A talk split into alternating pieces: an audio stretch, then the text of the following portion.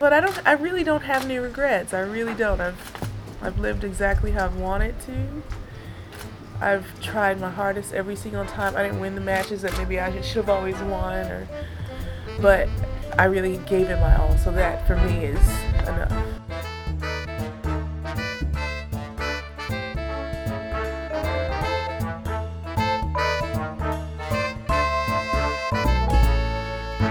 Hello everybody, welcome back to The Body Serve. I'm Jonathan. And I'm James. We are finally back from the Wimbledon hangover.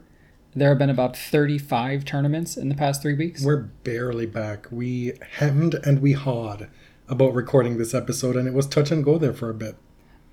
I feel like it's been a long time, but it still did take a little bit of a push. The next few weeks are going to be a little bit haphazard, helter-skelter, all over the place. It's always a tricky time for us because, like the last 5 years, we're going to Cincinnati, and for the last 4 years, we're going as press. And so we don't really get to cover much of the Toronto event because we're working the week before we're off for 10 days. I remember somebody critiqued us last year, like, how are you a Canadian tennis podcast and you didn't cover the Rogers Cup? Like, well, there's a tournament like a little bit south that's better, frankly. Well. To be quite honest. Yeah. And the men and women are in separate places. In Cincinnati, they're both in one. So that's where we put our limited resources toward. We are going to Toronto definitely next Friday, which is quarterfinal day. We're going at night. And we may go another day during the week. And it is free on qualifying weekend. So might drop in a few times then. Yeah, you have no excuse not to go. Serena is practicing at 9 a.m. this coming Saturday. Allegedly. I don't know if it's on center court or one of the practice courts. Some of them are a little bit secluded, which she typically likes. She likes to be far away from the crowds. You can't really hide on any of the practice courts at the Toronto event. Oh, that's true, because they actually installed that like walkway above the practice courts, which for many years they did not have. So if you were at one of the further ones, the fans couldn't get anywhere near you. Remember that? Yes, that's true. I mean, well, it was still a little bit more secluded, but you could still see. Yeah. They're far away, but you could still see. But there would be like many players in front of you practicing. Mm-hmm. So yeah, we're going to do some Rogers Cup. We're going to Cincinnati for the full week. Man, it's been a lot these past few weeks. Love Island finished last night, so we finally have a little bit of time. You're going off on a tangent. The whole point of saying that is that we don't know, we can't tell you when episodes will drop. That was the whole point of that spiel, right? For the next 3 weeks or so. Typically we record on a Sunday or Monday and it comes out a few hours after that. Who knows? Keep yourself posted. So back to what's really important. Love Island finished last night. Amber and Greg won to the delight of all. Queen Amber just captivated apparently all of the United Kingdom. I came across one tweet today that was definitely in favor of Molly and Tommy. I was going to say Molly and Tommy May.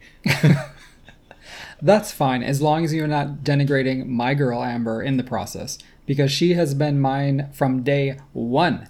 I know a lot of y'all did not like her right off the bat because she's a little tough.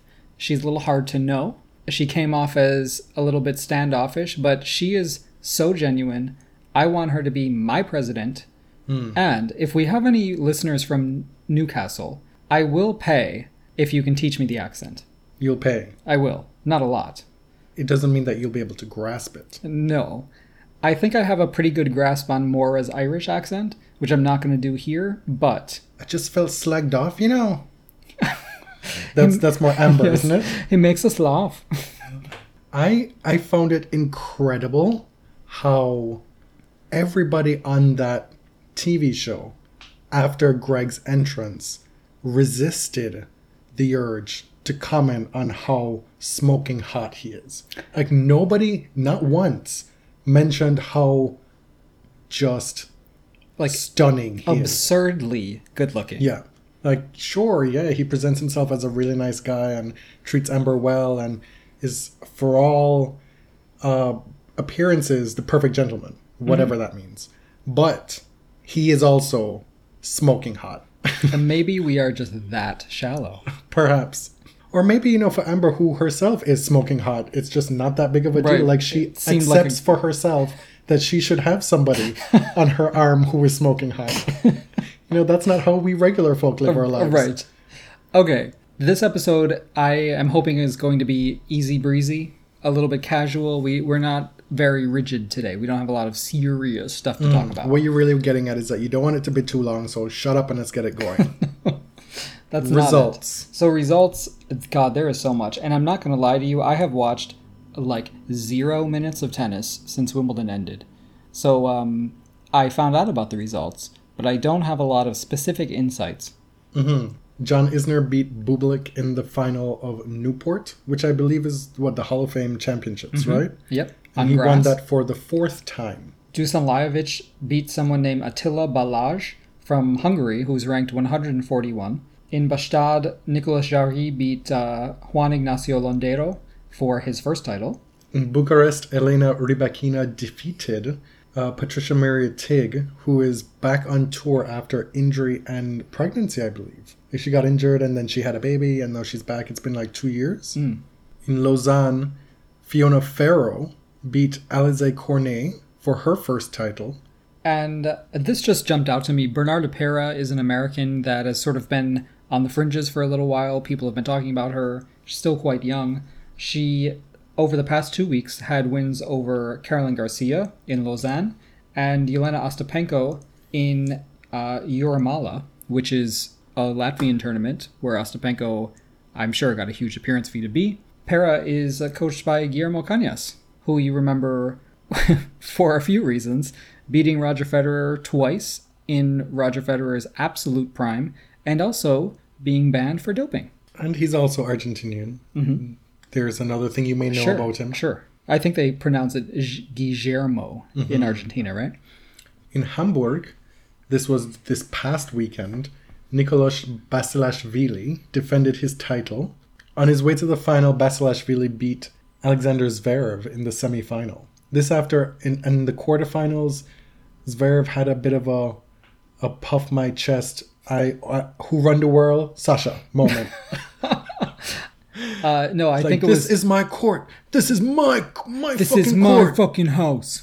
Just, a point of information. One should win the tournament to sort of validate that sense of ownership, don't you think? Didn't he win it once before? I thought that was a thing that... DC, he always plays DC.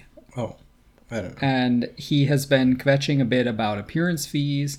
Hamburg obviously ponied up to his expectations. To be fair to him, he was asked why he wasn't playing DC. He didn't just roll up in press and say, yo, this is what's going on. Well, yeah, but there was the drama about Stuttgart earlier this year. Mm-hmm. And he also has drama off the court with his management stuff. Yeah. Like, he's trying to set the bar for his own worth. That's fine. Know your worth, baby. Mm-hmm. But that is not your court. Well, it belongs to Nicolas Basilashvili. Not right now. It maybe someday. Hasn't been for the last 2 years. Andrei Rublev. Well, before we go on to that, why folks, had a bit of fun with that is Zverev is still only, 21, 22? How many courts could you own outside of the one that maybe your parents own or the one that you grew up playing at school? Like, even if you won Wimbledon, you don't own that court. If you won the Australian Open, you definitely don't own that court. I mean, like... Jerry Weber, Roger Federer owns that one. There's just not many open courts available. In Atlanta, Alex de Minaur, the little demon beast, what do they call him? Just demon. Okay. I don't know where the beast came from. He beefed up his serve, had some super duper returns against Rafael Opelka in the semifinals, and then beating Taylor Fritz in the final. We hadn't seen de Minaur do much in the last few months. No, it's been a while, but seeing that, you remember why he has so much promise. He only lost 2 points on his first serve in the final. I'm told, having not watched the match, that had a lot to do with Fritz's inability as well. Fair enough. De Minaur still has to win the points. Albert Ramos Viñolas won Gstaad. Sevastova won Jurmala in Latvia. And in Palermo, which is the clay tournament that I think Anabel Medina Garrigues won like 1,000,000 times through her career, Jill Teichmann took out, surprisingly, clay queen Kiki Bertens. Well, I don't know. I think we can call her maybe clay duchess because she has not won Roland Garros. No, and she's the reigning Cincinnati titleist. Like, she is accomplished on all surfaces at this point. Yes. Maybe not so much grass, but fine. She does well on clay. This was surprising. Straight sets lost to Jill Teichmann. We'll talk more about her later in the show because we're going to be doing this little segment where you and I pick out one ATP player and one WTA player ranked in the top 100 that we either know nothing about or very little. Mm-hmm. And so this was an appropriate moment for us to learn a little bit about the current Swiss miss of the day. Oh, she's Swiss too, then? Yeah, well, it's complicated. We'll see. Okay. So Kiki Bertens, listen to this. Palermo was her 17th tournament of the year so far. Mind you, we're just in July. There's a lot of tennis to be played. I saw someone joke that she is the WTA's Dominic Thiem at the moment. Yeah. I mean, get your money. But at a certain point, you're not getting your points. Your ranking points. Okay, but this is also somebody who admitted that 2 years ago she was ready to walk away from the sport. So if she's enjoying herself, if she's winning, if she's making money, maybe she's trying to get that retirement fund padded up. Well, yeah. Before she maybe goes this out. Is going in the 401k. It's none of our business. Okay, so this is probably one of the more serious things we're going to talk about. Brazilian player Beatriz Haddad Maia tested positive for a banned substance shortly before Wimbledon. This was just released by the World Anti-Doping Association that she was tested on June 4th in Bol, Croatia. The test was sent to Montreal for testing in one of the WADA labs, and as of July 22nd, she was suspended for taking a banned substance. Now, any player has the right to appeal the ban. At this moment, it's a provisional ban, pending a hearing, basically a trial. She has not appealed it as of yet. She's still got time, but she hasn't offered any sort of rebuttal yet. Maybe she's getting her lawyers together, getting a case together. Under the WADA Code Article 8, if you were curious, athletes are guaranteed a, quote, fair hearing within a reasonable time by a fair and impartial hearing panel. All things that are incredibly subjective. Right. Fair. I mean, you can put in safeguards for the fairness aspect. Still subjective. Reasonable time. Okay. And impartial hearing panel. Wow. That is a tall order. So where it stands right now is that this ban is provisional. She's not playing. We don't know when the actual hearing will be. And we don't know if she's planning on appealing. Regardless, there will be a hearing. What did she test positive for? Well, so our friend Anna, who is kind of a doping... connoisseur? Not enthusiast, but she knows a lot about anti-doping in sport. Mm-hmm. She has done the work and she has expertise. Yes. And she said, oh, so this is doping. So this is for real. This isn't, I took a vitamin with some weird thing in it, or I accidentally snorted coke when I was drunk at the club. This is actual doping. She tested positive for anabolic agents, which is category 1 of the ban list, and it's called SARM S22 and SARM LGD 4033 metabolites. So a SARM, if you were curious, is a selective androgen receptor modulator. So let's start at the beginning. An androgen receptor, I had to look this up. An androgen receptor is a nuclear receptor in the cell that binds androgenic hormones. An androgenic hormone is something like testosterone that creates male characteristics. So the main function of the receptor itself is that once it binds with an androgen, with a hormone, it regulates gene expression. And so in this case, it regulates the expression of male characteristics, like bigger muscles, bone density, all that stuff. It can also regulate like male secondary sex characteristics and puberty. Got it so far? Okay. So what a SARM does, a selective androgen receptor modulator, is that the drug binds to the androgen receptors in the body. And so that basically helps the body express these male characteristics that you want to come out easier. And so you can see what the obvious benefit would be in sport. To beef up your game. Right. And so there are actually some possible medical reasons that someone would take these. And I think a lot of them are still sort of in the experimental phase. But, men are taking SARMs to combat problems associated with aging. It may possibly help treat osteoporosis in women by, increasing skeletal muscle mass. So it's all very interesting. I know very little about science, so it took a lot of reading for me to like grasp what was going on here. Mm-hmm. Maybe there's some explanation. Well, let's wait and hear it. Yeah, folks get really creative out in these doping streets. So I want to see what happens. We're just letting you know what happened. We're not here to pass any judgment. No. I feel like you've been very judgmental. I'm explaining to you what this drug does. But you're like, this is doping. I didn't say that. I was paraphrasing. You paraphrased with glee. Yes. I can't lie. I do enjoy reading these stories. I find them fascinating.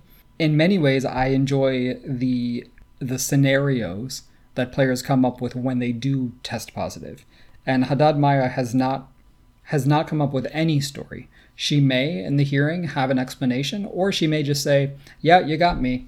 But we haven't heard like a creative tall tale about why these drugs were in her system. Now, the thing that's jumped out for me immediately is, wait a second, she beat Garbine Muguruza in the first round of Wimbledon. Do you think that Miss Muguruza is a little bit annoyed? I don't need to hear any iteration of whatever question you're asking. That's a match Muguruza should have won, and no amount of doping, allegedly, should have caused that result. Still, if I'm Muguruza, I rebuke it. I wanna maybe go over and ask her a few questions. Okay, I mean, she's well within her rights to go ask for second round prize money. Maybe catch these hands a few minutes. Get some second round prize money. Take her. That's about the extent of it. No, it's like the butterfly effect. You have no idea. If Muguruza had won that match, who knows what would have happened? Mm. She might have beaten. She might have been the one to beat Serena Williams. Yeah. And then what? Okay. Mm-hmm. I'm just saying, when this sort of things happens, you do deny a clean player a chance at a fair competition. I don't want to sound moralistic here, but let's say I came in 4th place in the 100 meter and the 1, 2, 3 have all been dinged for doping, which has happened. Okay, so right? you're going to throw the 2000 women's 100 meter Olympic dash in my face. And Merline Otte's subsequent bronze, maybe even silver medal after finishing 4th. Mm-hmm. Is that where you're going with this? I would be upset. I would argue that the stakes and the situation, they're not quite the same as the Wimbledon first round. They're certainly not. Certainly not. I'm just saying. Andy Murray is back on the double circuit, this time in DC this week. He's playing with his brother, Jamie Murray. And we find out this week as well that it's possible... This could add a nice little wrinkle to our Cincy coverage that Andy Murray might, best case scenario, play singles in Cincinnati. And I actually don't think that we've seen Andy play singles in Cincinnati before. After the Olympics, after he won the gold medal, he came to Cincinnati, did his press responsibilities, but didn't play. We've seen him definitely in Toronto. Mm-hmm. I can't recall. We must have. Nope, that's not true. We did see him one year. He made the final and lost to Dimitrov. Oh, I didn't stay. Was that? No, it was Cilic. Yeah. And my memory is a little bit good in this instance because in 2016, Cilic beat Andy Murray in the final. He just ran out of gas. Mm-hmm. And I believe that was the same year that Kerber ran out of gas in the final. I could be wrong as well. Pliskova beat her in Cincinnati, and then it was the reverse result in the U.S. Open that year. That was so I was right. Yeah. Oh, yeah. See? Wow. Good memory. Also, this week in D.C., we had the doubles pairing of Nick Kyrgios and Stefanos Tsitsipas. They lost in a super tiebreak in the third set, I guess, in their first round match. This is obviously a blockbuster matchup and also a fascinating character study between the two, because Nick has poked some fun at Stefanos on Instagram and Twitter, because Stefanos is a weird dude and he's philosophical. And wasn't he kind of goaded into this pairing? Wasn't that one of the things that happened on the NCR interview?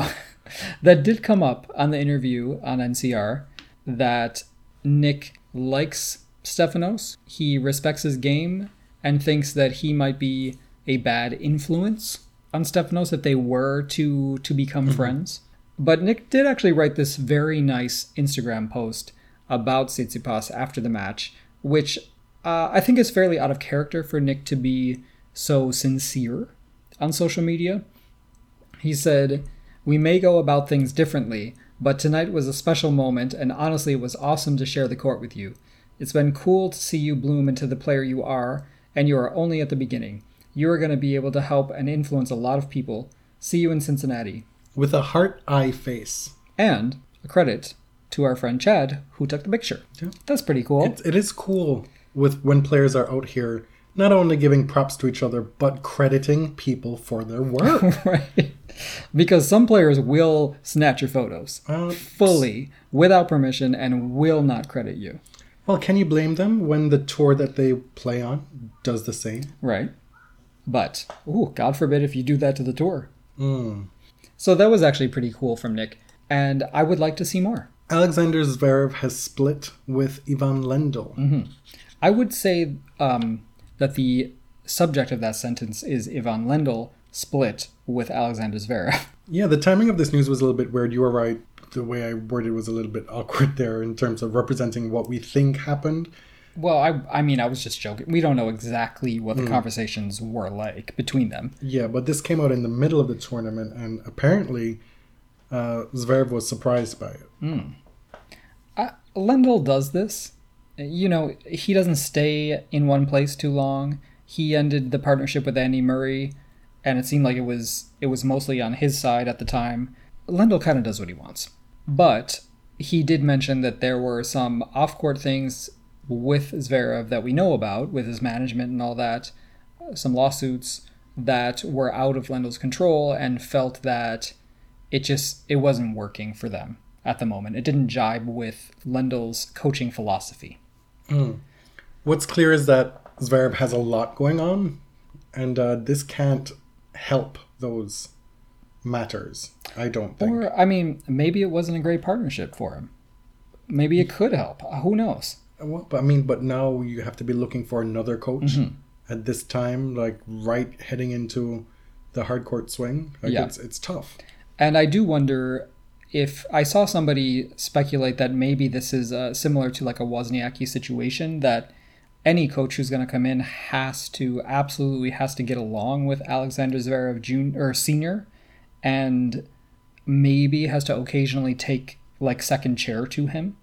And you get the sense with Caroline that Peter Wozniacki is always going to be a major, major part of her team. And not every coach is okay with that. Conjecture.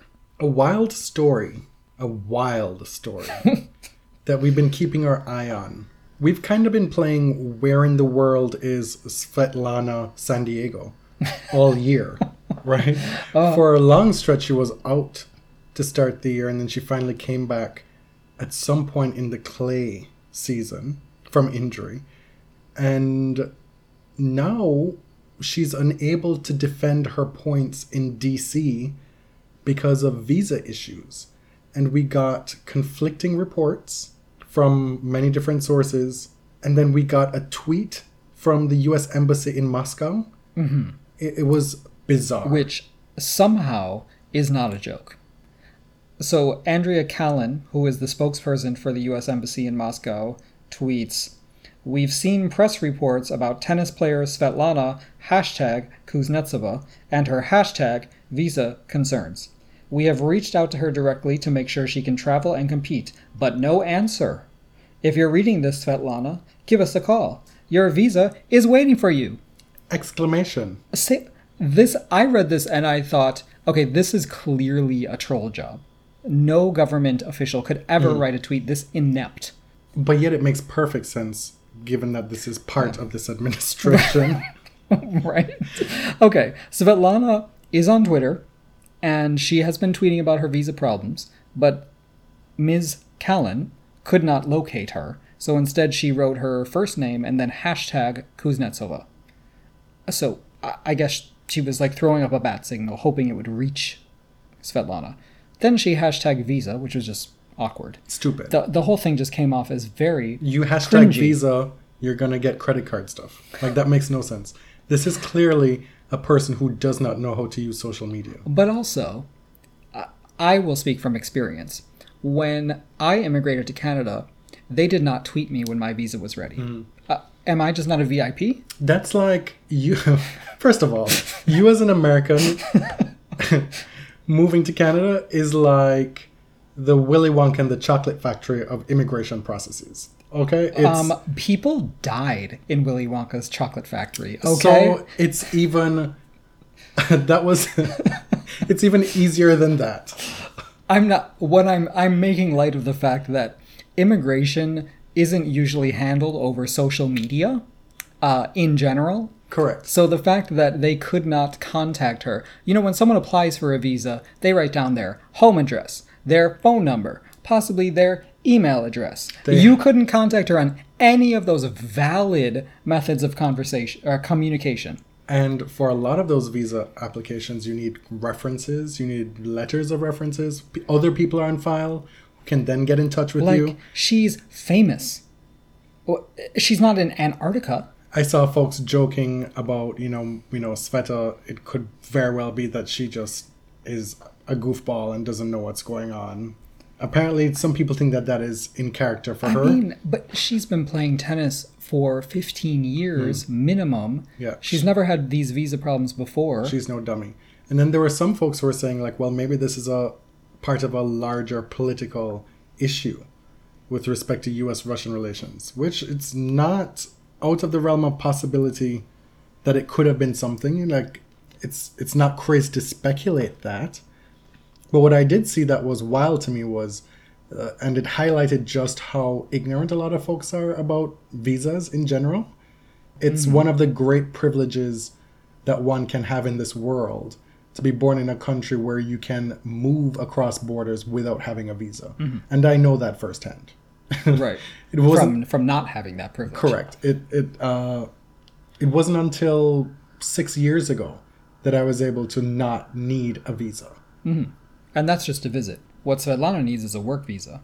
Well, no, her visa, if you look at it, it's a B1, B2. That's what I had. It's a visitor's visa, which is what that stuck out to me as well. Because I assumed, and this is a topic of conversation I'd like to look into more, the whole visa acquisition process for players. And what is it that they're actually playing under? Because you'd assume that they're working in the States, but a B1, B2 visa is not a work visa. It's a leisure classification.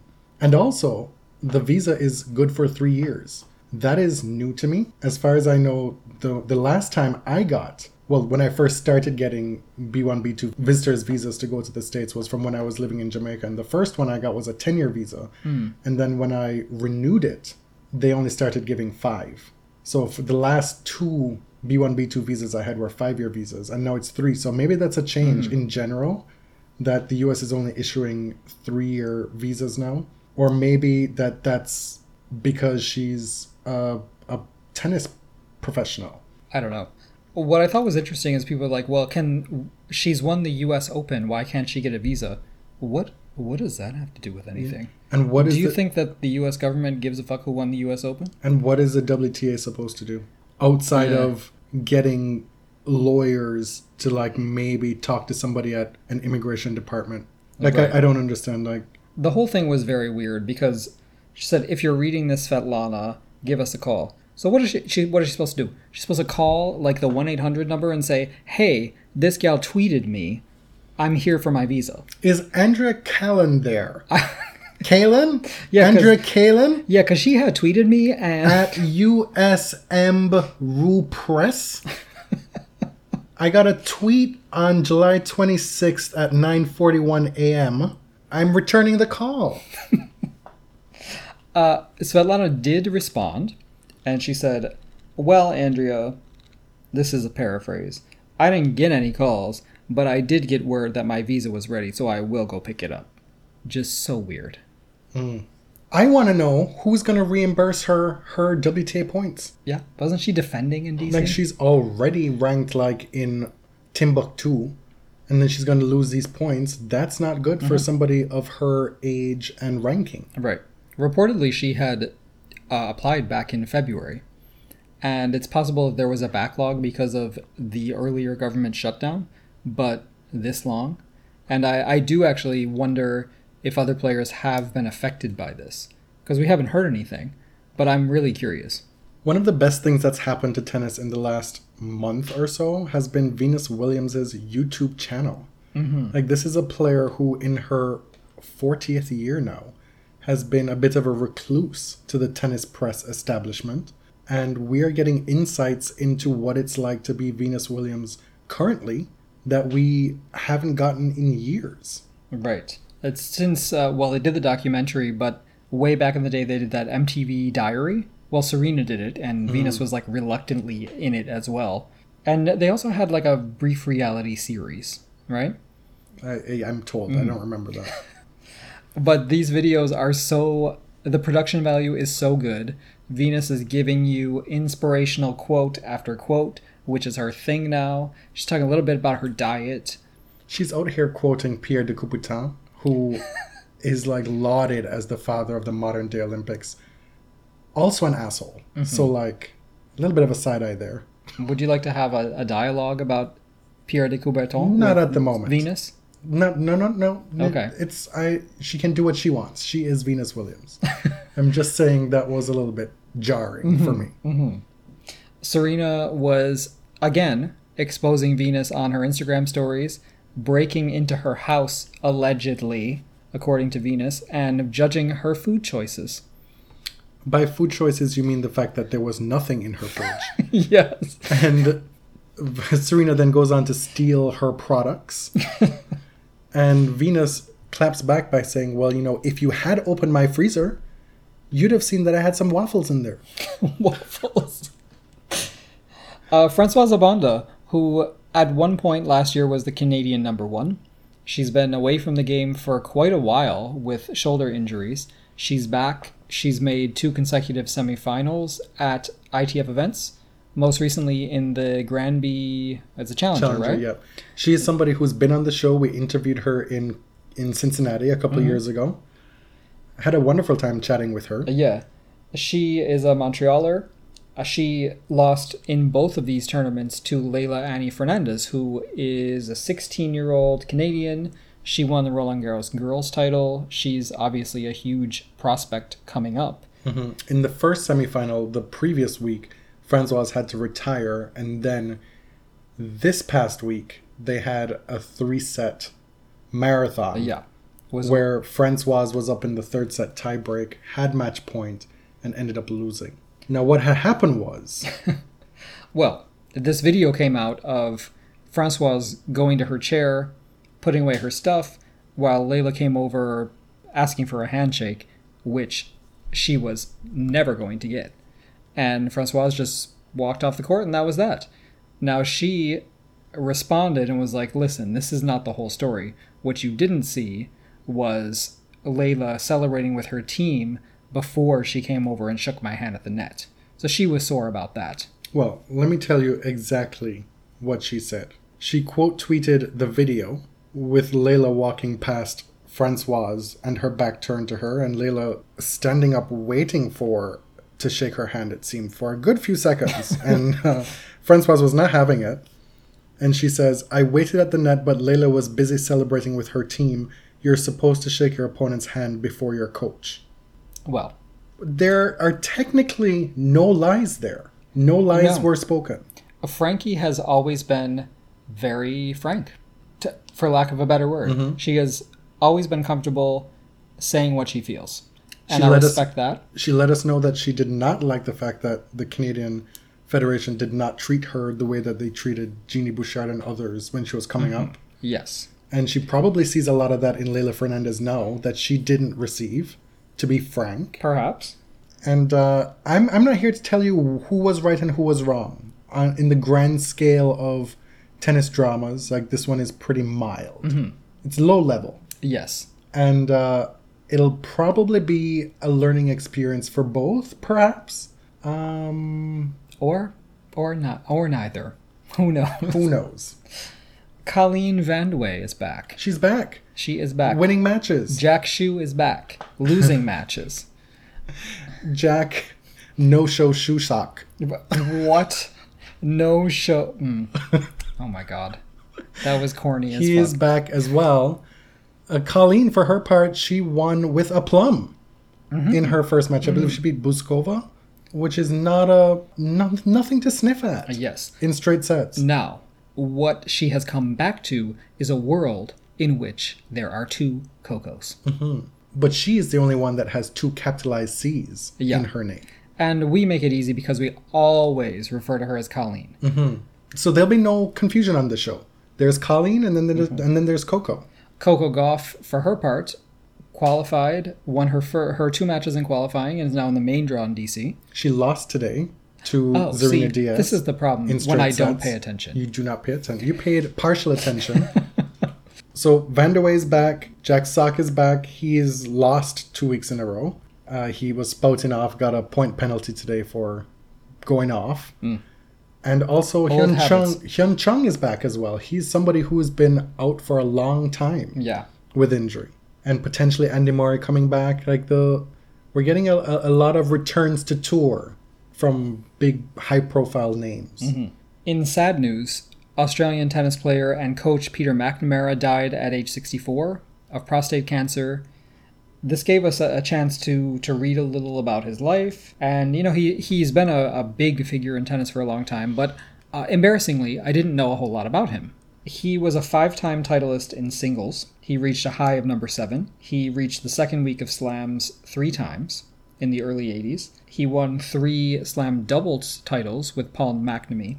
And actually, near the height of his singles career, he suffered this terrible injury on this acrylic hard court in Rotterdam that apparently was laid unevenly. He twisted his knee, tore his ACL, messed up his meniscus, and it was a very long recovery, as you can imagine, and really never regained the kind of mobility he needed to compete at that level. And so between 83 and 87, he got injured, came back, and just never reached those heights again, unfortunately. Eventually retiring in 1987. After his career as an active tennis professional, he went on to coach Mark Philippoussis, Grigor Dimitrov, Matt Ebden, and then most recently, Wang Chung. And clearly a very respected figure. There have been a lot of outpouring. We saw it from Grigor Dimitrov this week. In more lighthearted news, WTA girlfriends, Alison van Uytvanck and Griet Minnan, they're a couple in real life, and they played each other in singles this past week, with van Uytvanck winning in 3 sets. And then they had a hug and a kiss at the net. It was cute. All right. Come through. While we're away, we also missed the Hall of Fame induction that happened in Newport. Every year that tournament goes on, where is it, Rhode Island? Yeah. And they have the induction ceremony there as well. This year inducted were Lena, Mary Pierce, and Yevgeny Kafelnikov. After many years of eligibility, Kafelnikov has finally rightly joined the Hall of Fame. Mm-hmm. And for years, the talk about that was like, oh, he's not a great ambassador of the game, or the powers that be don't really like him that much. That he was an asshole. Well, yeah. And that's what prevented his induction. But if we're looking at stats alone, he's an obvious inductee because people have made it with far fewer, a far lesser resume.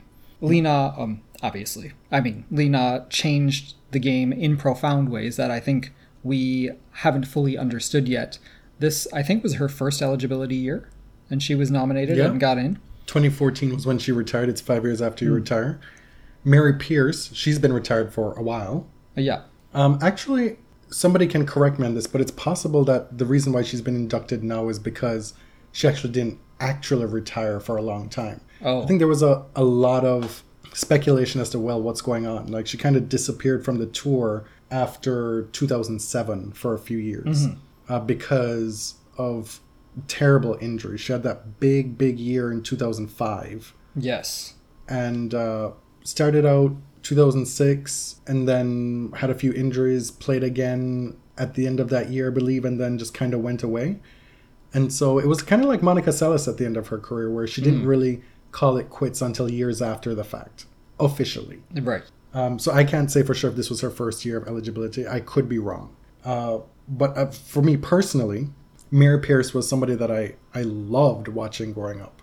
I didn't enjoy when she beat some of my faves, like when she beat Conchita Martinez in the 2000 French Open final, I believe.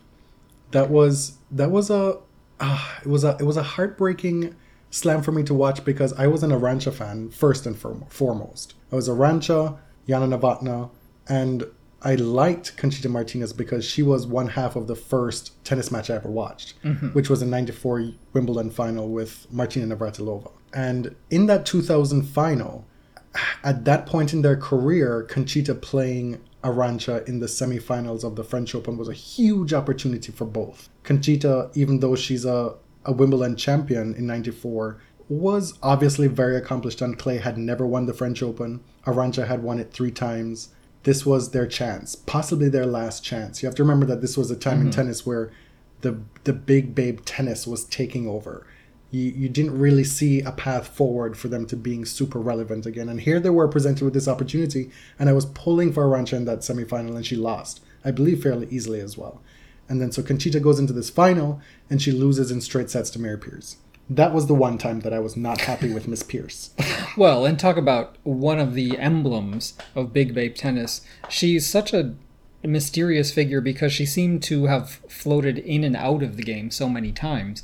But a lot of it due to injury. Yes, but there has appeared this legend of peak Pierce because Pierce at the zenith of her powers, some people say nobody could beat her. Period. Like that nobody has played like that ever. It was incredible. And what she was able to do, she was one of the first players at the age of 32, 33 to play at that level mm-hmm. on the WTA Tour, which is what she did in the 2005 season. Yeah. I believe making 2 finals. She made the final of the U.S. Open against Kim Clijsters, and she also made the WTA finals. She was the runner-up. Mm-hmm. And I believe she lost in the French Open final that year as well to... Oh, yes, to Justine Henin. Yeah. She lost both those finals in 05 in straight sets. Oh, and then Li Na was, in a sense, followed in her footsteps in terms of being able to play at that level in her latter years mm-hmm. on tour. She was somebody who didn't have a whole lot of success in her early to mid-20s in singles. But once she did reach that pinnacle of women's tennis, she was able to capitalize and expand the reach of women's tennis in ways that I don't think we can really fully grasp until... In a lot of ways, it's not dissimilar to what the Williams sisters have done. Like, with those two, the Williams sisters and Li Na, are responsible for the growth, the rapid growth of tennis in Asia for Lee, and then for young black women in United States. Yeah. Like, it's crazy how many young black women are playing tennis at a high and up-and-coming level mm-hmm. in the U.S. right now. We just saw Haley Baptiste beat Madison Keys today. We saw Coco Gauff at 15 and Haley Baptiste at 17 play in DC today. 2 other bits of business before we close this episode. The first, this little new segment that we had teased earlier in the episode, you're going to pick an ATP player in the top 100 that you either don't know or know very little about, and tell us a little bit about mm-hmm. him, give a little bit of a book report, and then I will do so for a WTA player. Yeah. So you can begin. I picked somebody who, like, I've seen his name, but I didn't know what his face looked like, and from a country where we don't hear a whole lot about men's tennis players lately. Number 90 in the world, Prajnesh Gunneswaran from India. He's a 29-year-old lefty from Chennai. And, you know, Indian men's tennis has not really been on the radar for a long time. Years ago, there was arbitrage. Leander Paes has been out here for many, many, many years as one of the best doubles players there is. But men's singles has really been kind of not super in the spotlight. So Prajnesh was in university in the US in 2009. He decided to go pro. He trained for a few months. He got a ranking, and he began to experience these knee problems that he had a lot of trouble diagnosing. He really lost about 5 years of his young career trying to figure out what these injuries were and how he could overcome them. Eventually, it was diagnosed as a muscular imbalance between the legs, and with some therapy, with training, he was able to figure it out, and now he is a full-time pro tennis player.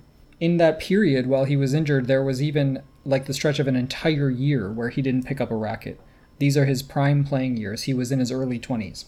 He returned to the tour in July 2015. The following year, he played 18 tournaments. Throughout his career so far, he's won 2 challenger titles, 8 ITF titles.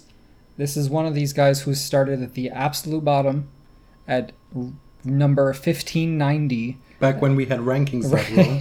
And has just very, very slowly and methodically built up his ranking.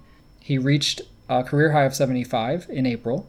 And really, this year was the first year he broke into the top 100. He's had like a so-so summer. However, he is playing in Los Cabos and just beat John Millman, who is someone I'm sure you actually do know. In September, he's also committed to playing Davis Cup in Islamabad, Pakistan, which will be the first time the Indian Davis Cup team has traveled to Pakistan in 55 years. And you may have heard that tensions between the two countries have flared up a bit recently in Kashmir. He was apprehensive about playing in Pakistan at first, but has since committed, saying that representing India comes first before anything. It's not just tennis, though, because the Indian and Pakistan cricket teams have not played in Pakistan for years either. Well, in fact, no international cricket team has played in Pakistan in many years. Really? Yeah. There was even talk about, at the World Cup that just concluded, that India would not play Pakistan and essentially forfeit the 2 points from that match as some kind of a political statement. They ended up playing, but there's a huge political backdrop against which these sporting events happen when it comes to India and Pakistan. It's not right. Small potatoes. So check out Prajnesh's social media. He is on Instagram simply at Prajnesh, and it's very wholesome. It's a lot of pictures of travel, of him and his friends, of the Indian Davis Cup team. He seems grateful to be out there, and he's talked about this, that at the time he would do anything to play tennis. And he's fought through a lot, and it's worth thinking about these guys ranked outside the top 50 and how much it costs physically, mentally, emotionally, financially to make this a career. Mm-hmm. I give you a solid B+ for that book report. It was a little bit boring. Presented in the most exciting way. I didn't expect a grade, and I'm not in school. Jill Teichmann is who I'll be talking about from the WTA. She's 22 years old, and if you think you may have heard of her recently, it's because she's won both her WTA titles this year on clay. She just won last week in Palermo, and then earlier in the season, she won Prague. In Prague, she beat Karolina Muchova in 3 sets, and then just last week, as we mentioned earlier, she beat Kiki Bertens in straight sets. Her last name, Teichmann, is German. However, she was born in Spain, in Barcelona. She speaks a bunch of languages, including Catalan and Spanish, and she's now a Swiss national. She represents Switzerland in tennis. As far as her junior career is concerned, she won the U.S. Open in 2014 in doubles, and she also won an Olympic gold medal at the Youth Olympics in 2014. Playing mixed doubles. There's a Youth Olympics? Yeah, I did not know that. So you learn something new every day. All right. She's currently ranked in the 50s, and she's a lefty, just like Prajnesh. As far as Grand Slam singles results so far, she's made 2 main draws at slams. The first was last year at the U.S. Open, making the second round, and then she lost in the first round of Wimbledon this year. So, I mean, she's not like one of these precocious teen talents that had super results in their teens. She's getting there. Mm-hmm. Like, this is somebody who you could foresee in their mid-20s really start to make a mark on the WTA Tour. She's about to get a lot of direct entries with that ranking. Yep. Solid report. Thank you. Mm-hmm. We're going to end with the pettiest shit you have ever heard. Yeah. We had a lot of folks tell us that they enjoyed our dramatic reading, as it were, of the Joe Konta press conference with that obnoxious reporter at Wimbledon.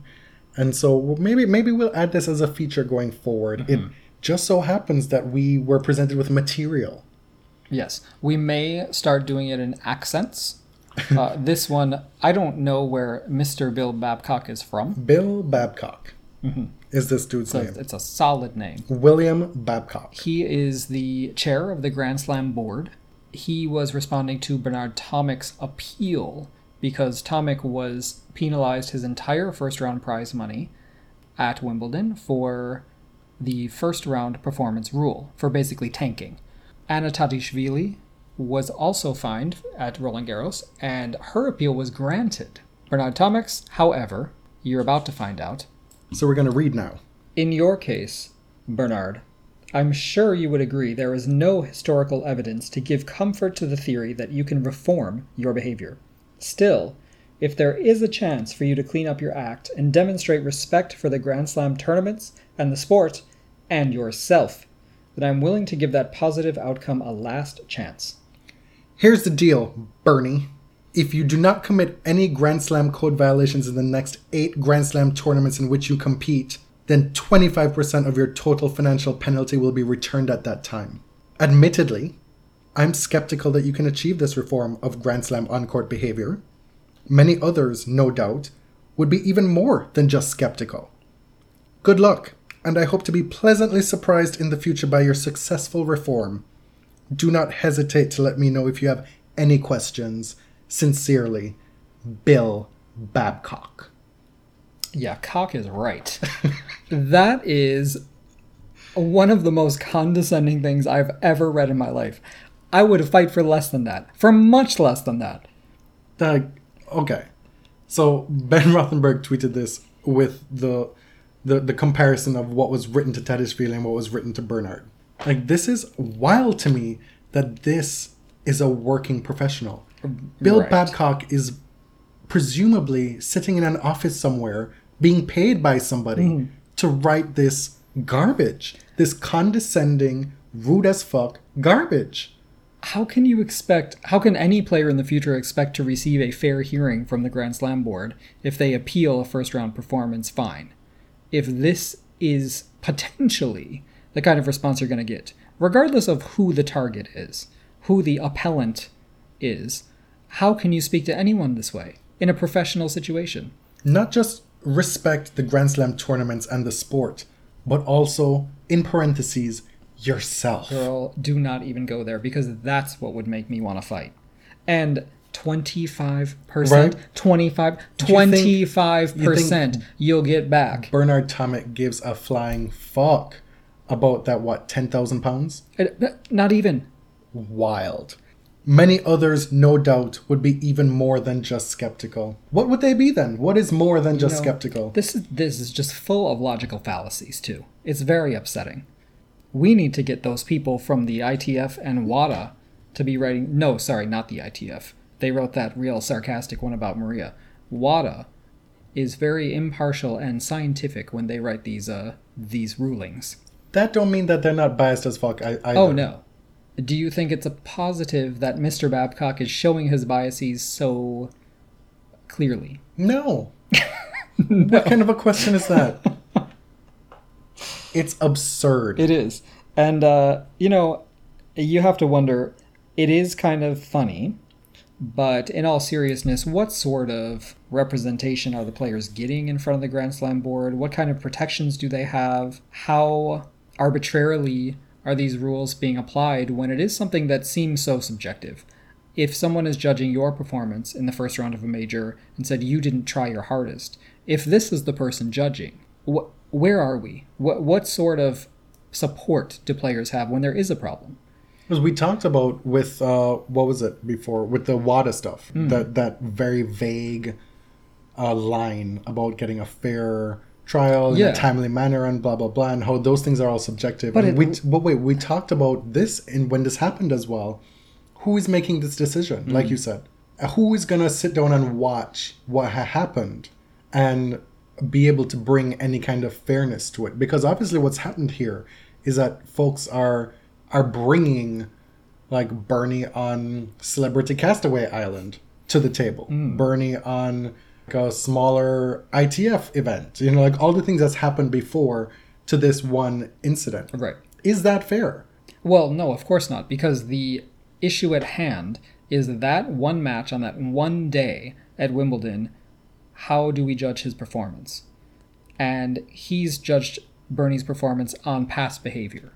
And to make it so conditional on such moralizing terms, it's so icky. Yeah, but a Grand Slam code violation, that could be like racket abuse, right? Yeah. That could be any minor code violation. So if he gets one in the next 8 tournaments, he won't be able to recoup 25% of his prize money? In the next 2 years. What they're banking on is that he won't be in tennis in 2 years. 25% is less than the taxes he would have had to pay on the prize money. Ridiculous. Absolutely absurd. Do better, Bill. On that note, thanks for listening. My name is Jonathan. You can find me on Twitter at tennis_John. And I'm James. I'm at ElliotJMR. 2 L's, 2 T's. The podcast is on Twitter at The Body Serve, on Instagram at The Body Serve.